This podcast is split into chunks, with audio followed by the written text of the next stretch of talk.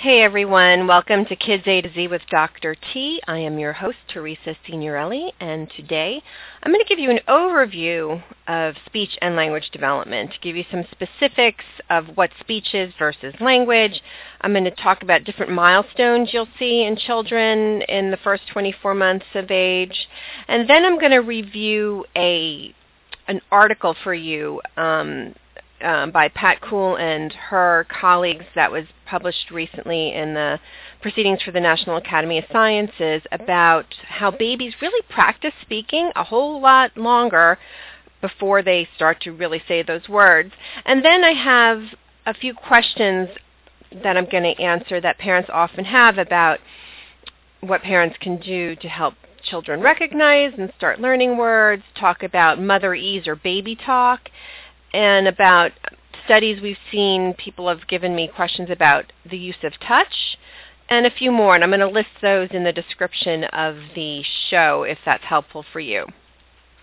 So let's first talk, talk about speech and language development. And let's define first what speech is versus language. They're both what we use to communicate. So this is in the big umbrella term is communication.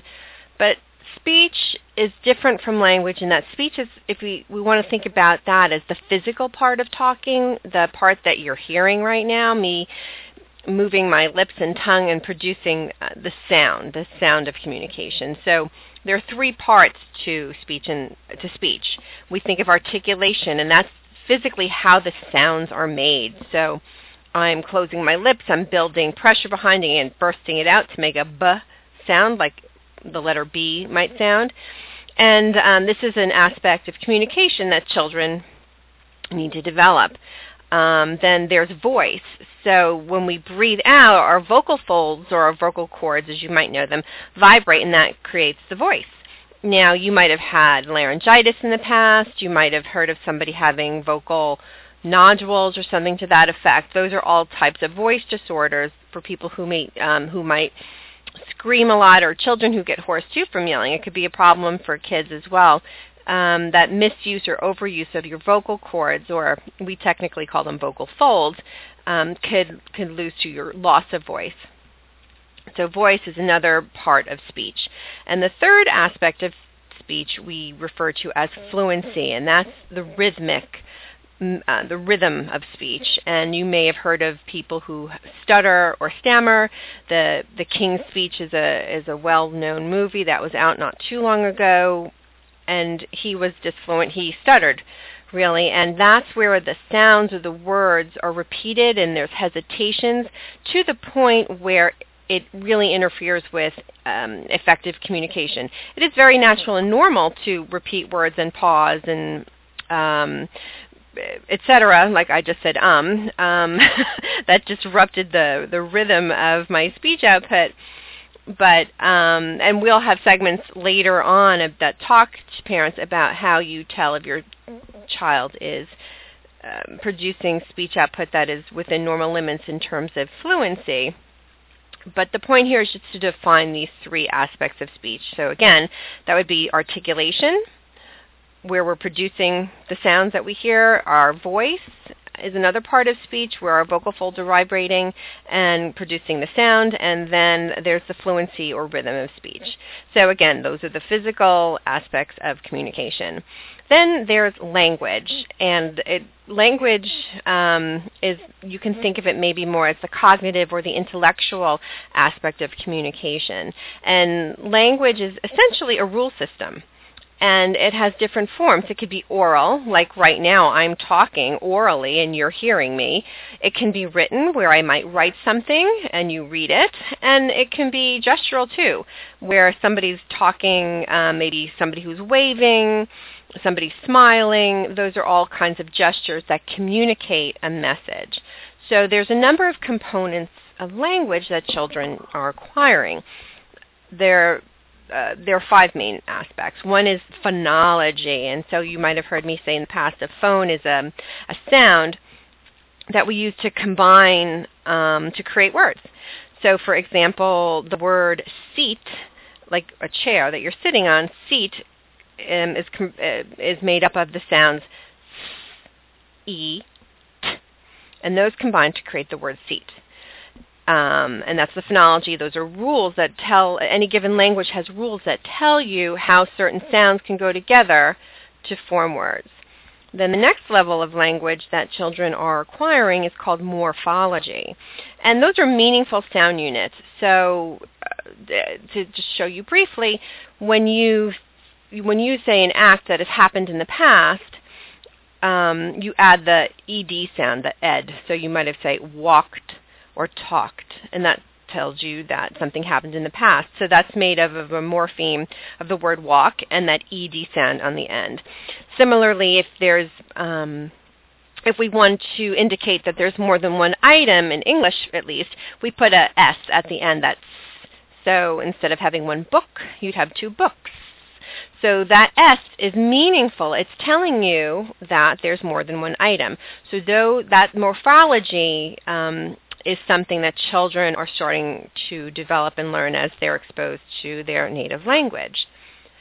The another area of language is called semantics, and that more or less means the meaning. It could be the meaning of a word, it could be meanings of sentences, and we can look more globally in terms of meanings of paragraphs, etc.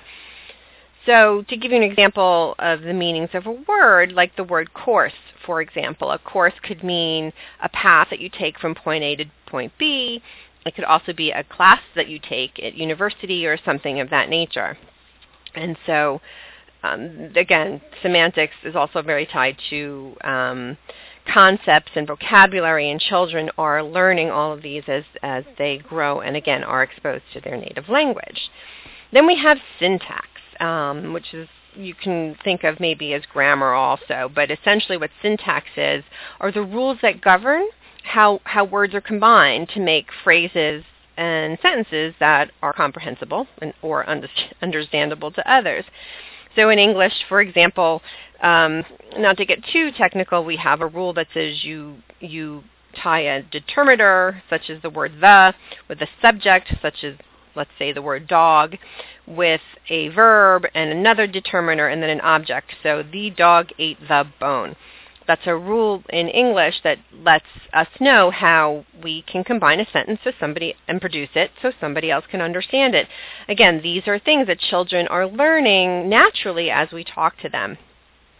Now, the last part um, component of language, again, this rule system, are the rules of pragmatics. And these are the rules that tell us how we use language. And it could include things such as how much eye contact you make with the speaker.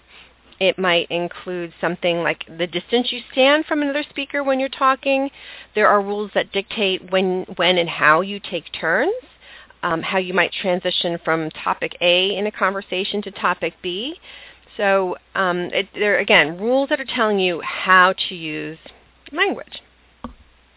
Now, in terms of general communication or general language, that also falls into two um, I guess two categories. I like to say that communication is really a two-way street.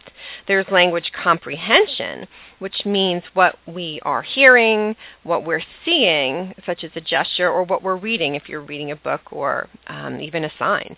Um, then there's the other part of communication, the other side of the street, which is language expression. That's what we say, what we gesture, or what we write.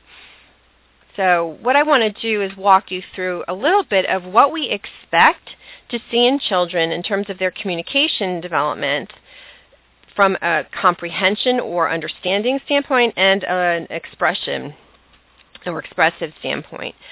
And let's start with children who are at the zero to three month range. And let's, um, I'll tell you first about what they should be understanding or what falls under what we consider language comprehension, and then expression.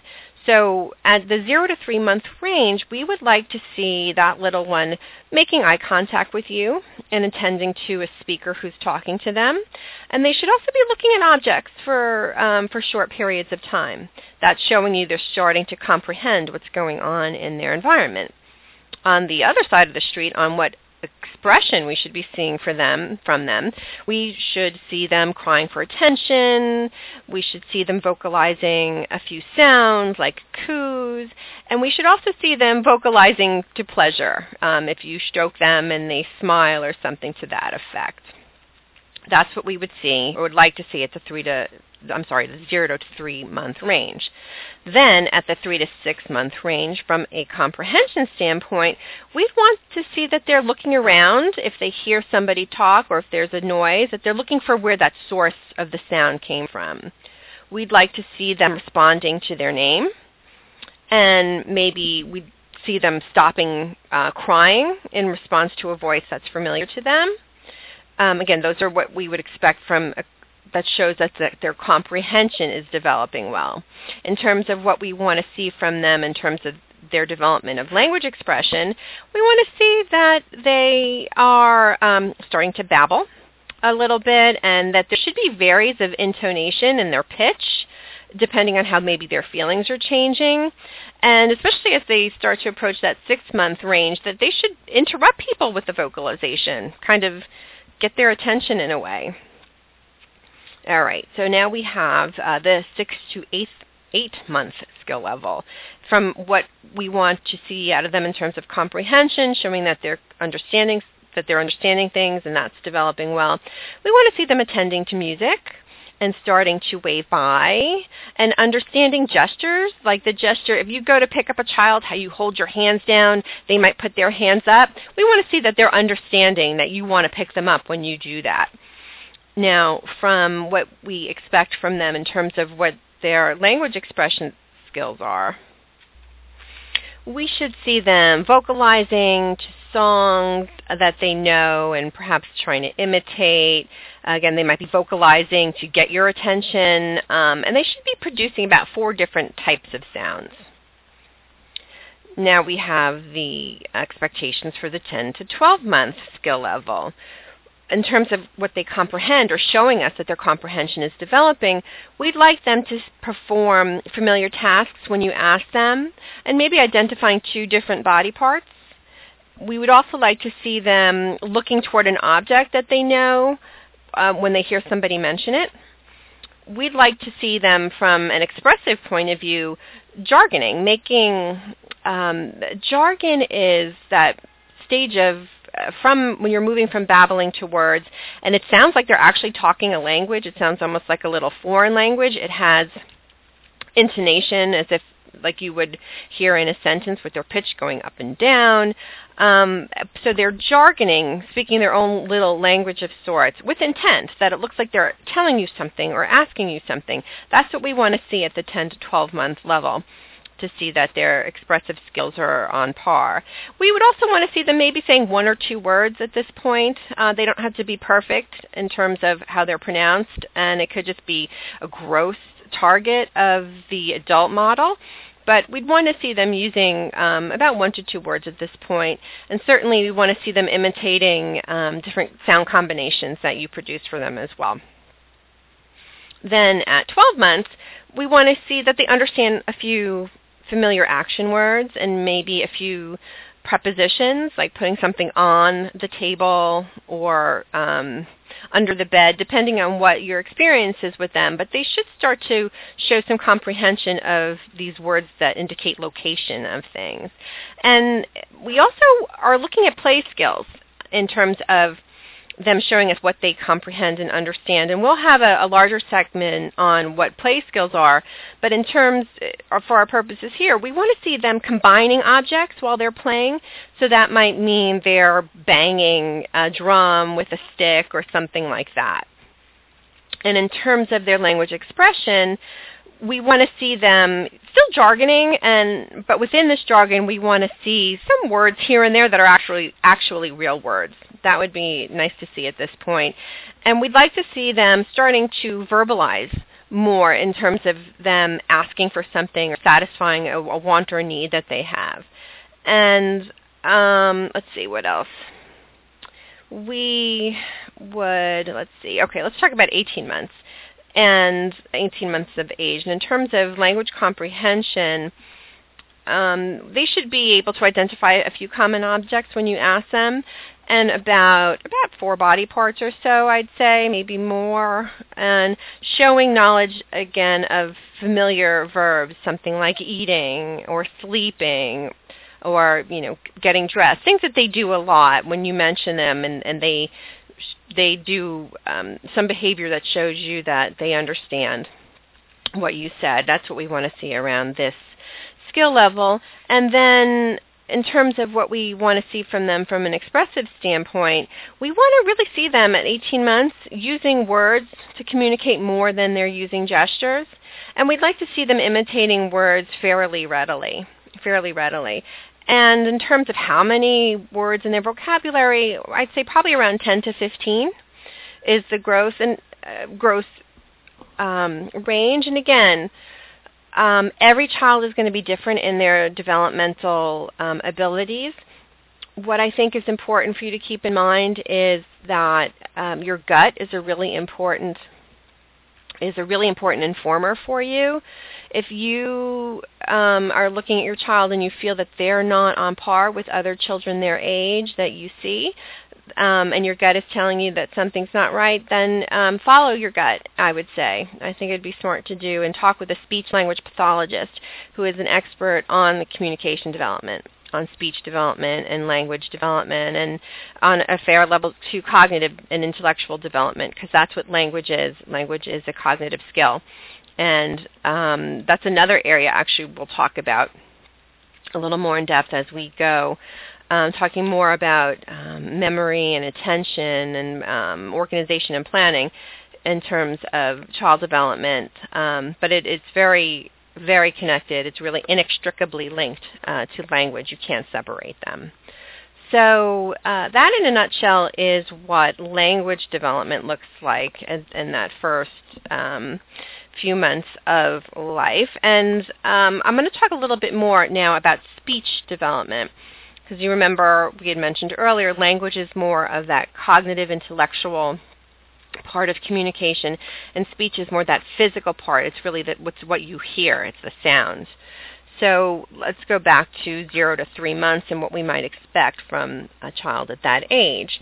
So um, they, what you're going to want to see in a child in terms of their speech development at zero to three months, that they're crying and their sounds um, uh, they cry and they, they might show you discomfort in, in how they're making sounds.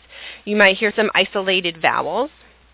And a lot of what you'll see is will also be in the back of their throat, like g or uh, because um, they're often on their back a lot, so their tongue is going to be back and kind of hitting the upper back part of their mouth.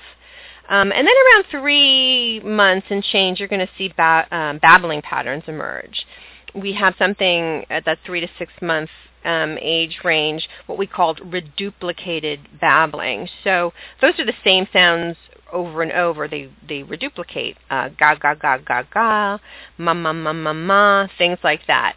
And you'll start also to see intonation patterns uh, emerge. So they their their pitch might go up and down as they they play with these sounds, and they're trying to gain control of their articulators. And then as they uh, hit the six to eight month range, we will also see something we call variegated babbling, and that's where the different sounds uh, will vary. They will change. So they might, inst- instead of just saying the same syllable, ga ga ga, they might say dagu ga ga dagu, uh, or minama, things like that, where the different sounds are changing across their little babble and around the 10 to 12 month age, we will see that um, I had mentioned it, there's a lot of overlap at this point also between language and speech. So here we'll have the jargon. So again, it sounds like they're kind of speaking a language that's a foreign language. It looks like they're trying to tell you something, but you can't make out those words. They might have um, what we also think of like idiosyncratic words. So words that that are kind of just their words, like they've made up their own word to say uh, cookie. They might call it an, an uti, um, but they might use that regularly, the uti, uti, uti, for cookie, and it's their own little word for cookie. And eventually, over time, as they gain better control over their articulators, so over their lips and their tongue and their um, their vocal folds, and be, being able to coordinate all that, those sounds will start to sound more like the adult target, meaning cookie, for example. Um, and then, right, yeah, at around 12 months, we'll start to see more adult-like words emerging. And again, we at this age too, we really want to see them using words a little bit more than vocalizations or a gesture. And I wanted to point out what the difference is between a vocalization and a verbalization. A vocalization really is just a sound that doesn't have a language meaning, doesn't have that semantic um, or that phonological structure, that, that those sound structures from the words, uh, from the language, uh, as I had mentioned earlier versus a verbalization that really looks a little bit more like that adult target. so, um, excuse me. And then let's see what else do we want to be seeing here. And then I guess around the 18 to 24 month age is where we want to start seeing maybe two word two word utterances uh, starting to emerge. So now I want to talk to you about different things that you can do to foster their cognitive linguistic development.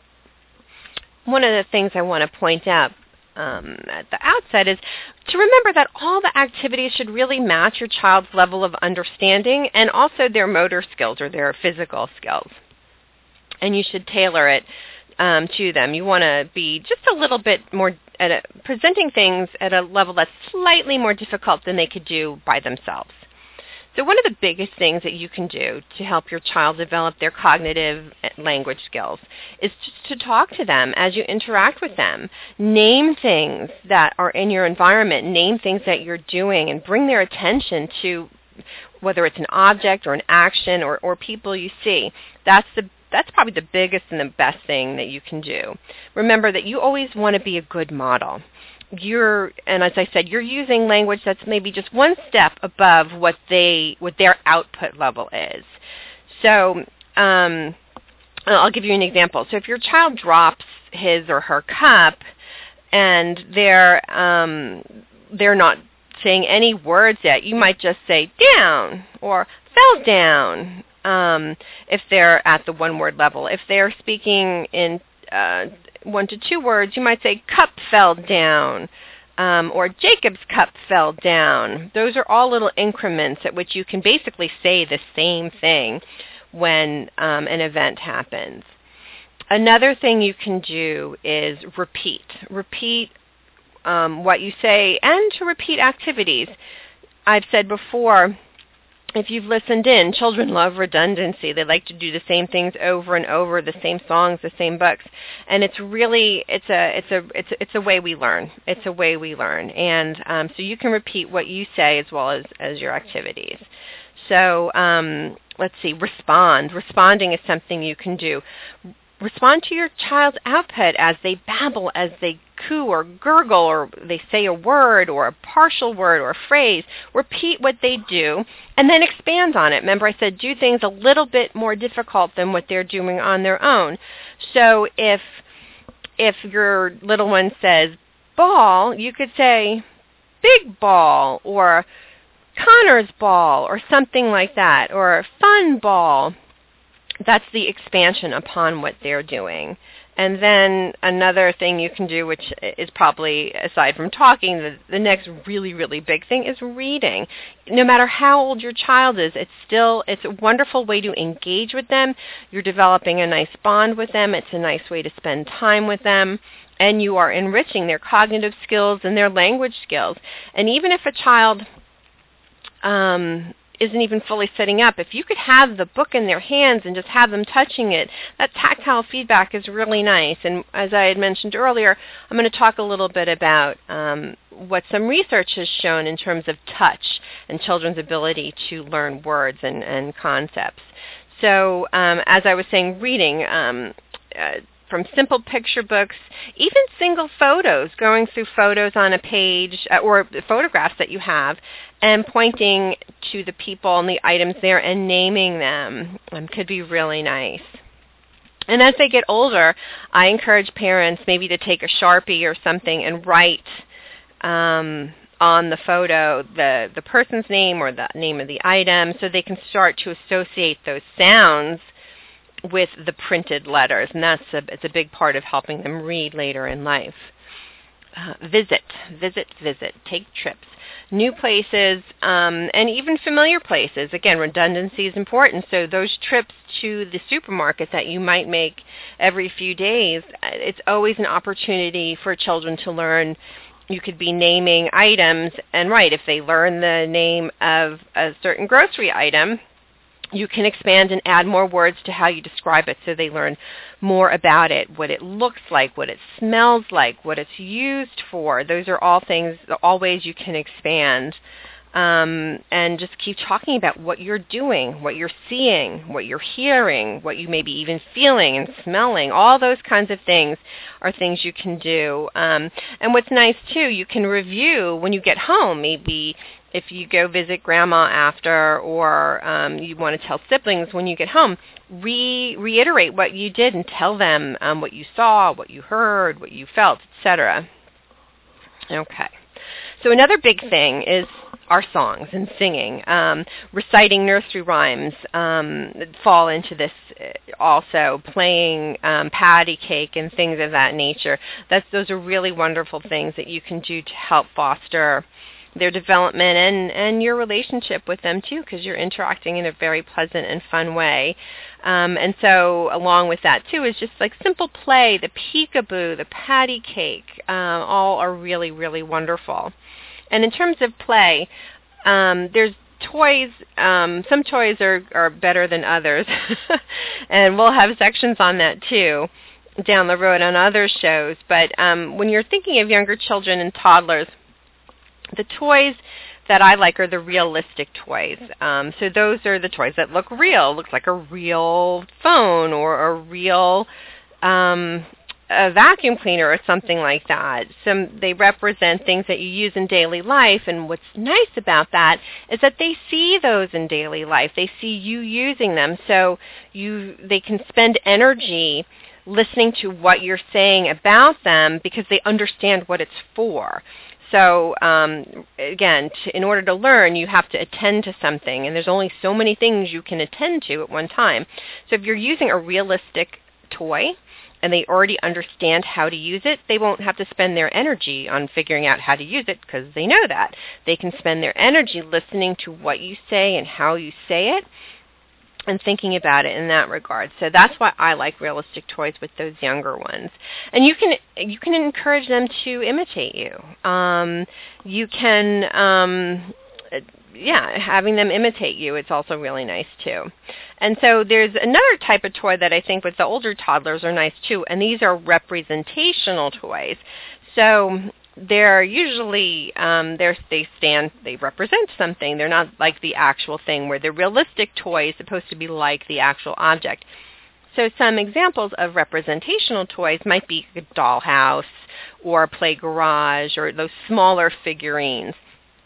And what I like about these toys is that you can again act out familiar scenes. You can maybe have dinner with your family in the dollhouse or feed the animals on the farm, but you can act out familiar scenes and you're doing things in sequence. You're doing things in steps that helps them also uh, organize themselves, which is really nice.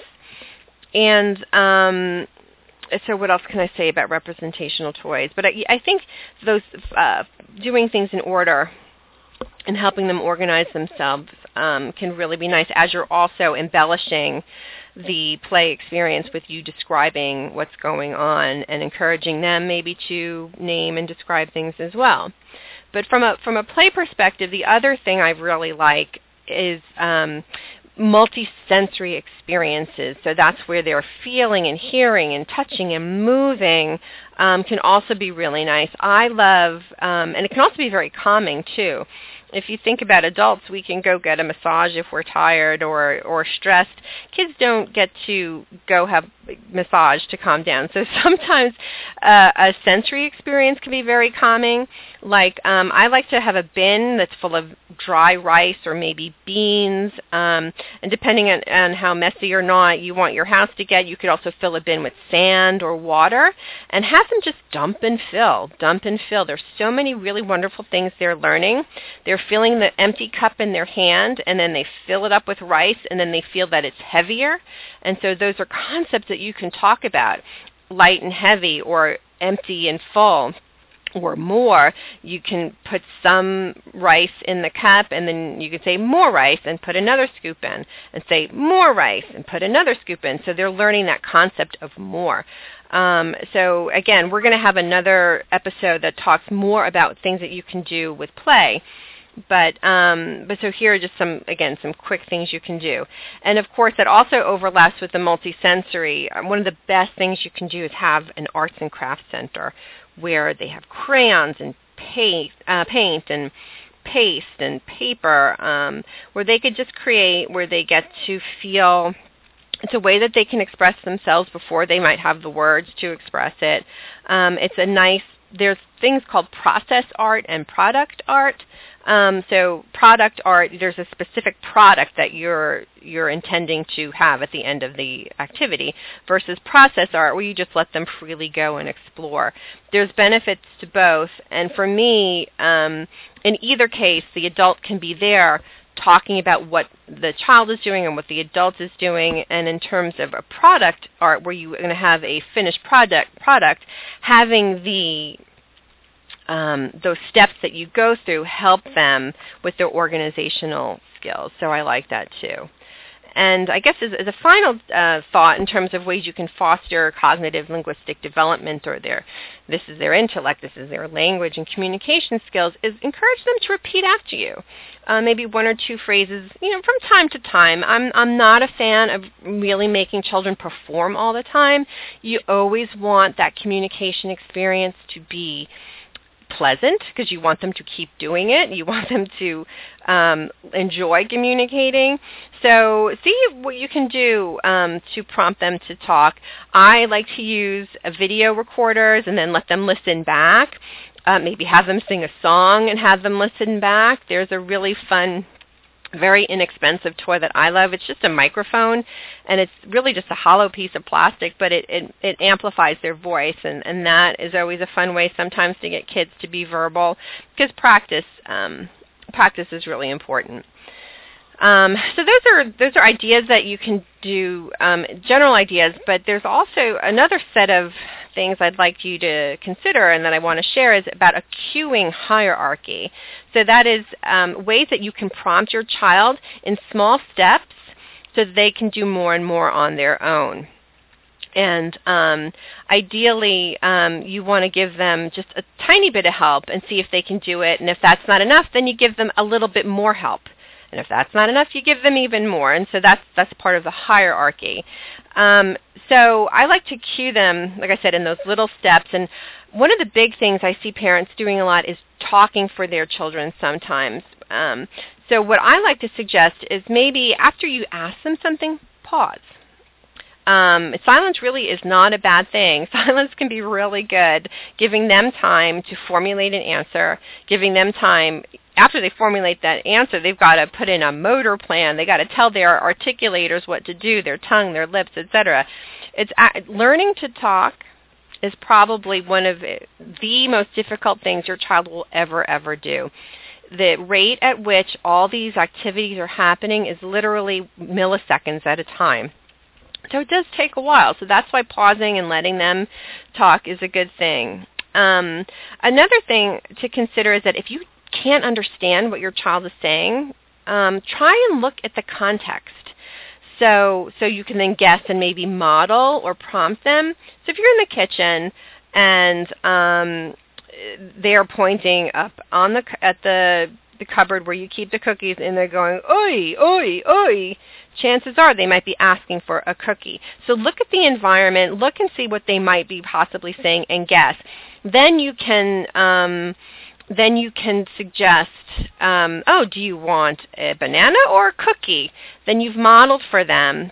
You didn't answer them. You actually gave them a choice of two, um, where they might then be able to take uh, your model of cookie and then repeat it a little more easily.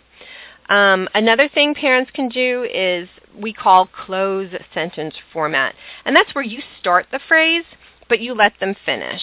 So if they're pointing at the cookie jar, you say, "Oh, you want the and then they might say cookie. If they don't say cookie, you can then give them what we call sound cues or phonemic cues. They're little, you just give them the parts of the word. So you might say, um, oh, you want the k, but don't say the full word cookie. You want the cook, so then I gave them a little more but didn't say the full word cookie. And if they're still not getting it, then you can give the whole model. Oh, you want the cookie, the cookie. Okay, here's a cookie. Um, so that's a way that you can use little sound cues um, as you go. So um, that's what I wanted to talk about, at least in speech and hearing development. I'm sorry, in speech and language development. And what this actually, I'm going to put on my website um, a handout that corresponds with what I was just talking about today for this. And if you go to myspeechdoctor.com, that's myspeechdoctor.com, M-Y-S-P-E-E-C-H-D-O-C-T-O-R dot com. You'll be able to find that there. I'll have it in the, um, you know what, I'll put it in the Kids A to Z section. And um, what else? Um, yeah, so I'll have that there for you, so um, you could always reference that too. What I want to talk about next, as I had mentioned earlier, is a study that um, talks about how babies practice speaking well, well before they start to actually say a word. And it, I got it from a blog I've mentioned before, Neuro, NeuroNet Learning blog, and they send little updates of research that they've summarized, and we're going to talk about that. So as I believe I mentioned earlier in the segment, um, this is a study done by Pat Kuhl and her colleagues that was published in the Proceedings of the National Academy of Sciences in 2014. And they um, actually the title of this of, of the science article was "Infants' Brain Responses to Speech Suggest Analysis by Synthesis." And so what they really looked at is um, and found that that babies are practicing um, speaking long before they're actually saying any words. And um, what um, what they were talking about in their article is how talking to infants slowly and deliberately stimulates areas of their brain that um, are involved in coordinating and planning um, speech movements, the movements, the speech gestures you do to produce um, speech. Um, and in in children who were seven to 11 months of age. And the, the findings suggest that uh, that babies' brains are really engaged when they are listening to us talk, and they're trying to figure out how to make the movements um, that are connected to the sounds that they're hearing. Now, um, most babies say their words, or most children say their words around their first words around 12 months of age, and they start to babble earlier, um, around six to seven months of age. And so, um, what this research is really emphasizing is how important it is to be talking to babies during these earlier stages of development. And what um, they did in this study is they looked at nearly 60 babies and they had them listen to a series of, of syllables in their own language and in a foreign language. So the syllables might be like da or ta. And as the children were listening to these syllables, they recorded their their brain activity. So they put the, the little ones in a in a brain scanner and it just measures the really the electrical activity coming out of their brain as they listen, which is what happens. There's a, there is a firestorm of electric activity in our brains when we do anything, and so um, there's nothing to be alarmed it's of. It's very natural. So they had the babies in the scanner that would measure these responses as they listened to the two sounds, and as I said, it was in their native language of English, and they also used Spanish uh, for the foreign syllables, and um, they were looking specifically at what the brain was doing and levels um, in the the part of the brain that processes auditory information or so sound information, and they were also looking at the areas of the brain that um, are responsible for motor control. Because as you know, speech is a motor; it's a physical act. It's it's a move, an act of movement. so what the researchers found was that regardless of the language that they presented to the children, they saw brain activity, which suggests that or indicates that the babies are responsive to different types of speech sounds, again, whether or not they've heard those particular sounds before. And then what they also found was that as they were got to that older um, age range by 11 to 12 months, that babies showed actually an increase of motor activation for sounds that were not native. So there was more brain activity when they heard those Spanish sounds, which were not their native language sounds, relative to when they heard the English sounds. So more motor activity with the non-native sounds. And so the researchers believe what this indicates is that, that there might be more effort for the brain to respond to those non-native sounds. So in any event, what is suggested is that parents should talk to their infants from the get-go, from birth. And if you've listened in before, it's in my mind really before birth because those children are responding to and perceiving sounds in utero in that third trimester. So in any uh, so yes, in any event, um, talk to your children um, from the very beginning. This is as um, this is really enhancing their brain potential and their brain power, and it's going to help them with language and communication development. Um, some things that they suggest that we've mentioned before, reading stories, singing songs, and talking to them as you do all types of um, activities. And one of the other things that the researchers suggest is perhaps using speech that's um, a little bit slow and exaggerated. Not, I would say, not terribly, but just a little bit. Um, so say one, two, three, things like that. Um, and those are actually examples that they had, and that might help the babies process and imitate some speech sounds. And actually, this segues nicely into some questions that um, I've been sent about how you talk with your children um, and things you can do to help facilitate their communication development. And one question regarded what people refer to as that baby talk, um, sing like sing-songy tone. Uh, we call it in the field motherese. And it's actually an important tool for parents to use, and even even siblings um, to talk with their baby brothers and sisters this way. And it's it's an exaggerated way of speaking, and we vary the rhythm of our speech and the intonation, and that helps ch- the child focus on what's important. It helps bring their attention to the words that um, we'd like them to attend to.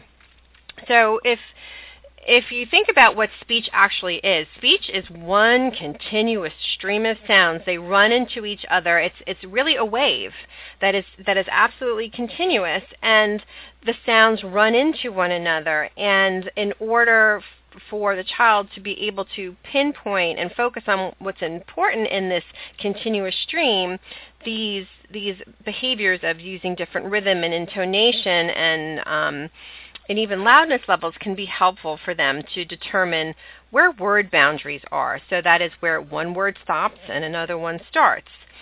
So, um, so that's that's a big part of what Motherese can help a child do: figure out where the word stops and starts in this continuous stream of of running speech.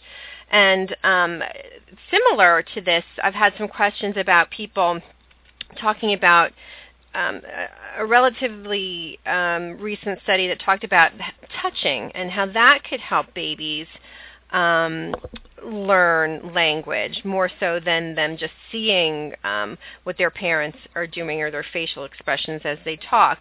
And I actually really think that, that touching your baby as you talk with them really can help them. Um, again, I think it can help them identify in that that continuous speech stream where one word start, starts and another begins. And I like to give the example of body parts. And if you think about it, uh, body parts are among some of the earliest words that children learn first. And it's not surprising parents are with their children and they're touching them and they're often talking, you know, touching them on their arms and their on their forehead and etc. as they're talking about it. So if an adult, for example, touches the child's nose as they say no, the child is receiving tactile feedback. So that feeling of touch, tactile means touch, So as you're saying nose and you're touching their nose, they're not only hearing what you're saying, they're not only seeing your lips move, but they're feeling it on their skin and they're getting a, an impulse to their brain that's registering information. So that's the thought behind it, that it's this multisensory um, experience that's helping them pinpoint that target of nose. Um, that's mixed in with all these other sounds around it. Um, and so that's why I think um, this idea of touch um, is, is, is meaningful. Yeah, because what the research is showing that um, the children don't learn the words the same way when the parent is just saying it. So without the touch, they're not learning it as, as readily. So on that note, um, I'm going to say thank you for listening. That's all of our show for today. Um, I've said before, if you ever have questions that you'd like us to address, uh, feel free to send us an email at info at kidsatoz.com, and we'll field your questions on the air.